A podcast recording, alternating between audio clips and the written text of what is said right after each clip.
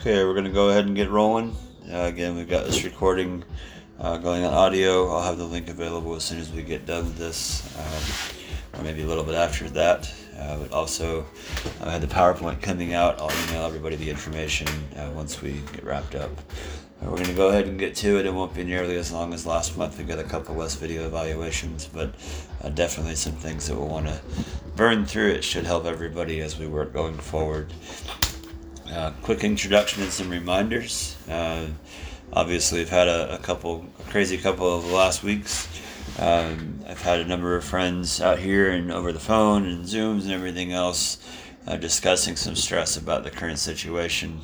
Uh, we're going to leave all of it out of there as far as details, but obviously, uh, something you really want to make sure that you take away from the whole thing is what you have control over. Uh, we'll leave that alone as, again in terms of current events. But as you take that into your golf, if you find yourself struggling with maybe some expectations that haven't been yet met uh, based on your, your or yourself or anybody else around you, I'd like you to take just a quick step back and ask yourself, you know, what do I truly have control over once you identify that?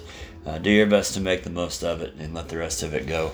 Not the easiest thing in the world to do, but definitely a good baseline to make sure uh, that your mind and heart is in the right in the right place. Uh, second thing here is going to be TPI screenings. Uh, I started my speed series this last week, and I've had a number of people uh, locally go ahead and join that program. I haven't had many of the screenings done online, so if you haven't yet done that, please go ahead and put that on your calendar and text me and let me know uh, what's good for you. Maybe a reminder that it's on the calendar. We've been having a little bit of an issue with scheduling things, so if we can go ahead and do that, uh, that would be a good way to help you get to know your body a little bit, to know what's helping and what's hurting your motion. Uh, next is going to be any outstanding invoices. If I've sent you an invoice for the month, uh, please go ahead and check your email, get that taken care of. I've got a few outstanding ones that I've dealt with individually, uh, but if you are on that list, please go ahead and take care of business. Uh, you've got a task list on your calendars now. Uh, we've got every two weeks, there's a reminder there to submit a video. Uh, once a month, there's a reminder on there to uh, schedule a FaceTime session. You can also schedule your accountability calls there. Uh, things have been a little bit crazy, obviously, getting back to some semblance of normal. Hopefully, that stays put for a little while. And I know because of that, schedules have gotten a little wacky. Uh, but if you guys can play, or pay close attention to that, that's going to help quite a bit. All right, first order of business here, and we kind of touched on it uh, last month and maybe the month before. Uh, Rapsodo's mobile launch monitor is a very good product. Um, they've been having, they've been working some kinks out, so there are some things there that maybe still need a little bit of work, but top to bottom for the price point, uh, it's a, a, great machine. I'd like you to maybe think about talking to your parents uh, about making that a Christmas gift if you don't currently have one. Uh, we're right in the $500 range for the unit, uh, much cheaper than most launch monitors you're going to find in the market, and it does work on your phone uh, to give you all of your launch data, video, and a shot tracer. So, uh, if you are curious about that, you can ask me for more information. I can connect you with somebody who will help out, or you can go to their website and take a look as well. So, just a really good tool to have in your bag. Um, there's a number of benefits, obviously, with that. Um, you're going to get your launch conditions, so your you know, obviously trajectory, ball speed, spin rate, all those things.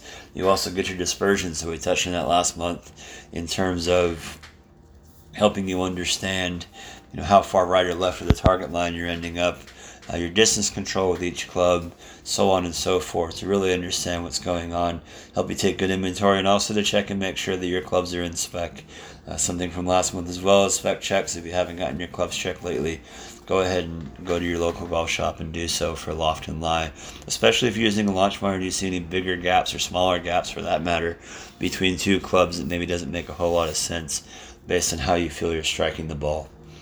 And the last bit, given the the video that's attached to each shot and the shot tracer on there, uh, it's a very good tool for live and remote teaching. So if we haven't dealt with that a whole lot lately, if you guys do end up getting a unit, uh, it adds a whole other dimension to what we're able to do over the course of 45 minutes or an hour over a FaceTime session or a screen takeover uh, to help me see exactly what your ball is doing and pair that with video and go on with the discussion from there. Okay, next business or bit for you. We got some practice challenges for this month. I've got a few different slides of this, so pay close attention. Uh, you may want to write these down. The one for the drive range is real simple. It's one I've introduced a long time ago. Uh, just so you all know, my website is going to move over to the course website. So it's going to be riverbirchgolfclub.com. There will be a teaching section on there that will have all this information in the next week or so. As of right now, scipd.com has been uh, taken down. We'll no longer be uh, using that as a resource. So again, go ahead and bookmark riverbirchgolfclub.com and it will have all the information there shortly. The practice challenge for the range here is going to be the three club challenge. So I know a lot of you have been introduced to this, if not done it yourselves. Uh, it's very simple. You're going to pick a target. So we'll just use 100 yards for an example. Uh, whatever your 100 yard club is going to be. So we'll say it's a gap wedge. You're going to hit a gap wedge, a pitching wedge, and a 9 iron all to the same target of 100 yards. Okay, the goal here is to go from your stock motion to maybe one shortening element in terms of gripping down or taking a little shorter swing. And then when you go to your third club, that's two clubs removed from your stock, you're going to have to use a second shortening element. So maybe gripping down and a shorter swing, maybe a little bit of a cut stance, uh, maybe a smoother swing. Uh, whatever you think is appropriate there to make sure that you can get the distance down a couple of things to focus on when you do this is going to be the inherent trajectory control. So obviously when you go from gap wedge to pitching wedge, pitching wedge having a little less loft, the ball should launch just slightly lower for you. It's going to most likely feel like it's a lot more controlled. When you go to nine iron, it might be a bit abstract because you are two clubs removed from what you would normally hit for that distance. Uh, but there again, you're going to see a, a little bit lower launch. You may see a little bit more curvature of the ball. So that's something to talk about or something to be aware of when you look at when the ball moves in the ball flight. Uh, maybe your stock shot doesn't move a whole lot. Maybe a smooth pitching wedge fades a little bit. Maybe a nine iron fades a little bit more. Just things to watch out for. Uh, the contact versus initial trajectory is going to be very important. Uh, so be mindful of how hard you're hitting the ball. Um, you know, again, whatever shortening elements you use, be mindful of what contact shows up with that. Uh, just a quick reminder if you are gripping down in the club, so grip position two, for those of you who have gone through the wedge system, uh, you do want to take a slightly wider stance so that you can drop your center of gravity, and that will help you hit the ground a little more solidly rather than catching it maybe a groove low or thin altogether. So then again, contact versus initial trajectory. Uh, be mindful of that when the contact feels flush. Just think about the rate at which you look up to watch the ball travel. Uh, it's going to be, it could be stressful, it could be relaxing. I really have no way to know on an individual basis, but definitely watch out for that. And then the last bit is going to be the nature of the ball reaction on the ground. So in this case, if you fly a gap wedge 100 yards, it might kick forward a yard and spin back a yard to give you a net yardage of 100. I hit the same uh, same yards with the pitching wedge. Maybe it flies 100, jumps forward three yards, and releases a yard. Uh, whatever the case might be, you just want to start to understand the nature of the ball reaction on the ground, uh, given the club that you're hitting. Uh, you're going to find as you use these on the course. Uh, when you use them on the course, you're going to be able to use these for front, middle, and back pins uh, you know, again, you're going to have to apply that on your own and really figure out what's comfortable for you. Uh, but they are three great shots to have. It could be nine iron, eight iron, seven iron, seven, six, five, whatever the case might be. But go ahead and move your way through the three cup challenge. All right, on course games for you. Uh, there's going to be two of them for this month. I am going to ask you to submit scores. You can just text me or email those scores. Um, the on course game, the first one's going to be a nine hole worst shot scramble. Again, I know a lot of you have done this already, but I would like you to revisit it. I think with all the all the COVID mess, we maybe have gotten a little bit stagnant in terms of being creative. Mainly because once you get the opportunity to go outside, you probably get a little bit excited and, and go play or practice or whatever the case might be. I'd like you to take a step back and make sure that you're using your time in the course effectively, especially if it's still limited. Okay, so on the nine hole worst shot scramble, you're going to submit your score. You can play up to three rounds with the game. Uh, you can any score, your best score of the three is going to be submitted. It's not going to be the last score that you played. Uh, suppose or submit those to me by the end of the month. All it basically is, you're going to hit two shots, so two tee shots, two second shots, two chips or, or pitches, and two putts until you get your ball in the hole. and you're going to score off of your worst shot. So, uh, if you hit one ball in the fairway and one ball in the rough off the tee, you're going to play the ball on the or out of the rough. If you hit the green and miss the green, you're going to play the shot that you missed the green with. So, uh, one thing that's come about with these is that when you hit a really good shot, you have to duplicate it or even do better. Uh, but the trouble there is when you do better, you, that one doesn't count. So, puts a premium on making two good swings in a row, two good shots in a row. Maybe you start thinking about club selection, trajectory, whatever the case might be. Uh, but you will have two options always scoring the worst. Okay, the next to be loser clubs. You're going to play from one tee box closer to normal. If you normally play the blues, you'll play whites. Normally play the whites, play reds. Uh, for the ladies, if you already play the forward tees, go ahead and use the front of the tee box, so the extreme front edge. Or if there is maybe a 300 yard marker or 250 yard marker, you can make your own yardages that way, but do play a little bit closer than normal.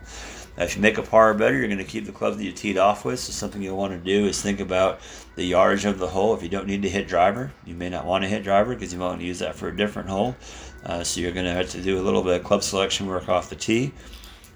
And there, there again, if you make par better, you keep that club. If you make bogey or worse, you're going to lose the club you teed off with. So if you use driver in the first hole and make bogey, you got to put driver in the bag.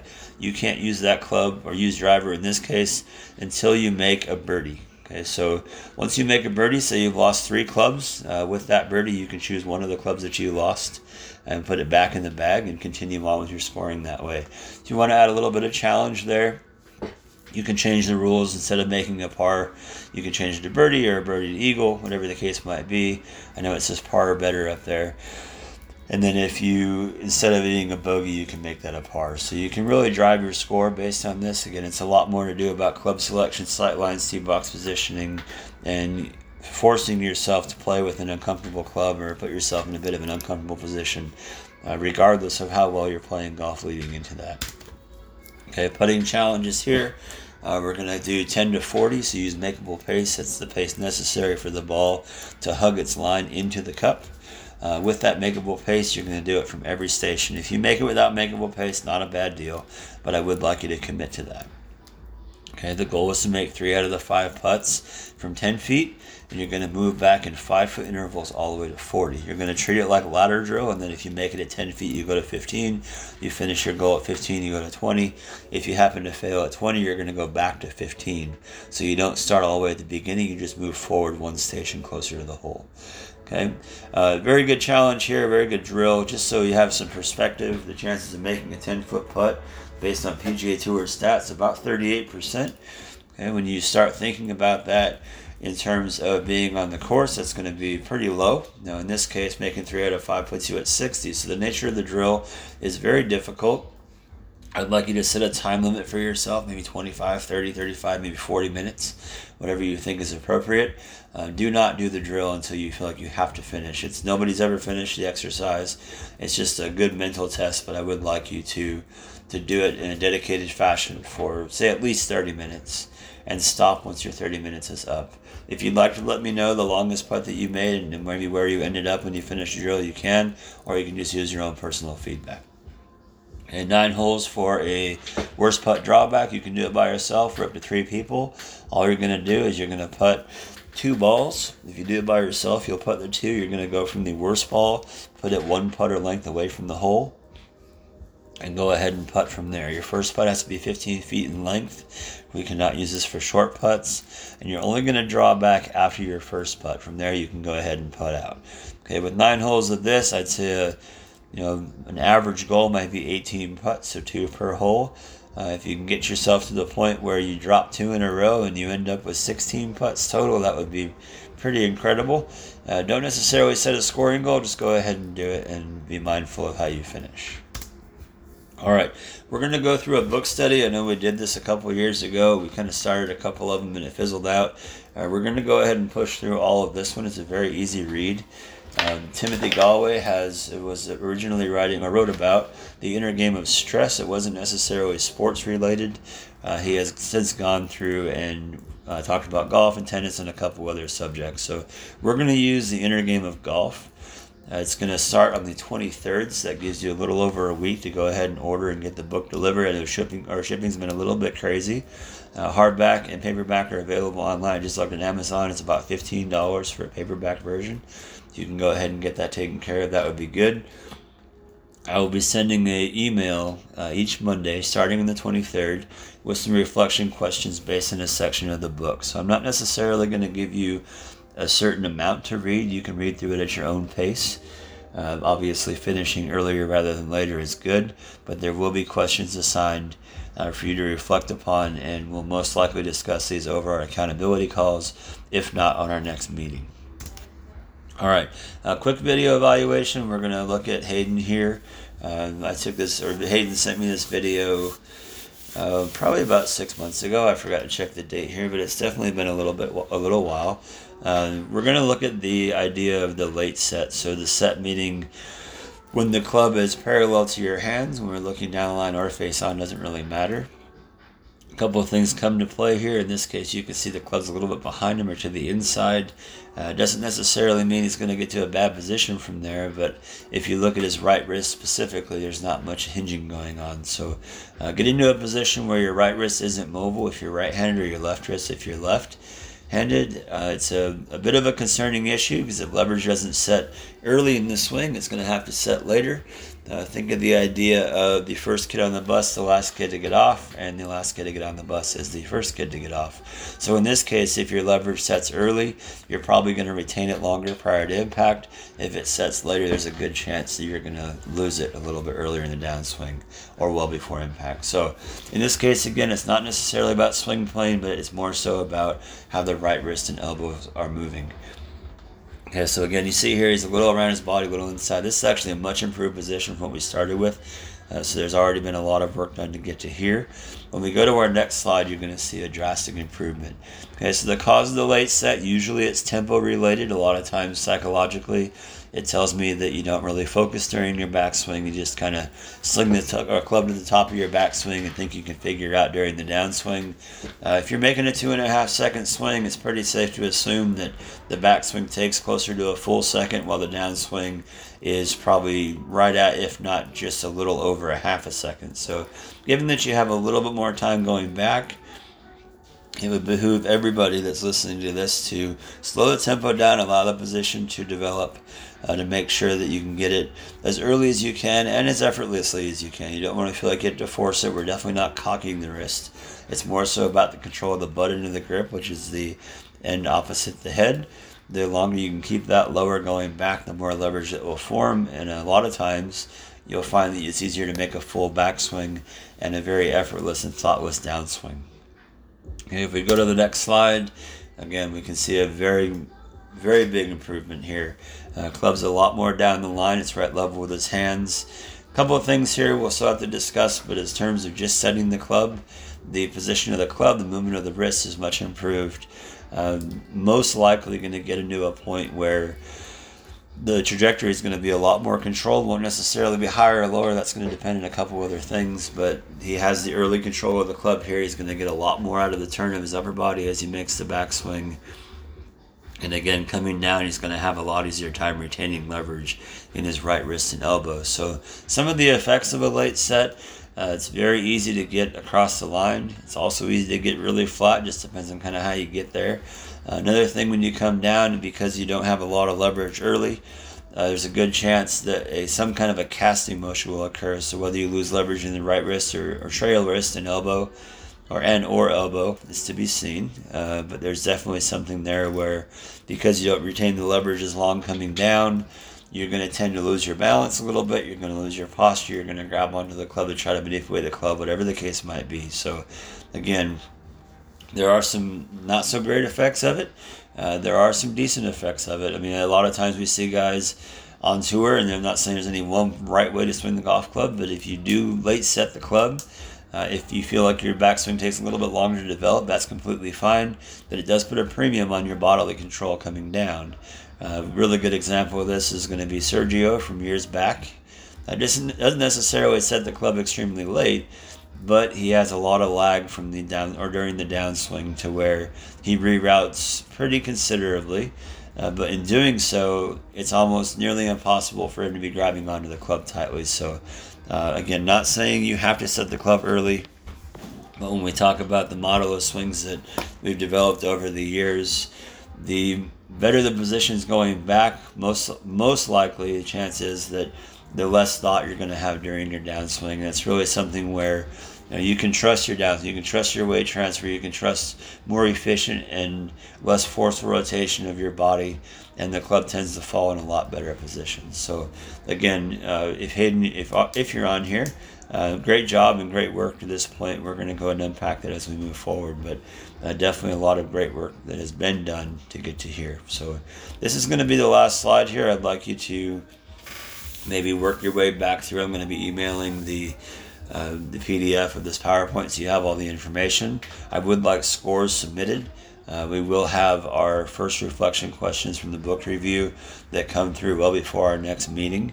Uh, and please pay close attention to your calendars to make sure that you get things scheduled on a monthly basis. Um, you know, that's extremely important that we keep that organized. I, I don't want you to be doing things in terms of when you feel like there's a problem, we go ahead and stay in kind of that reactionary place. I want to be proactive about the progress. Uh, I know a lot of you have come off your college seasons uh, for whatever version of that you were able to play.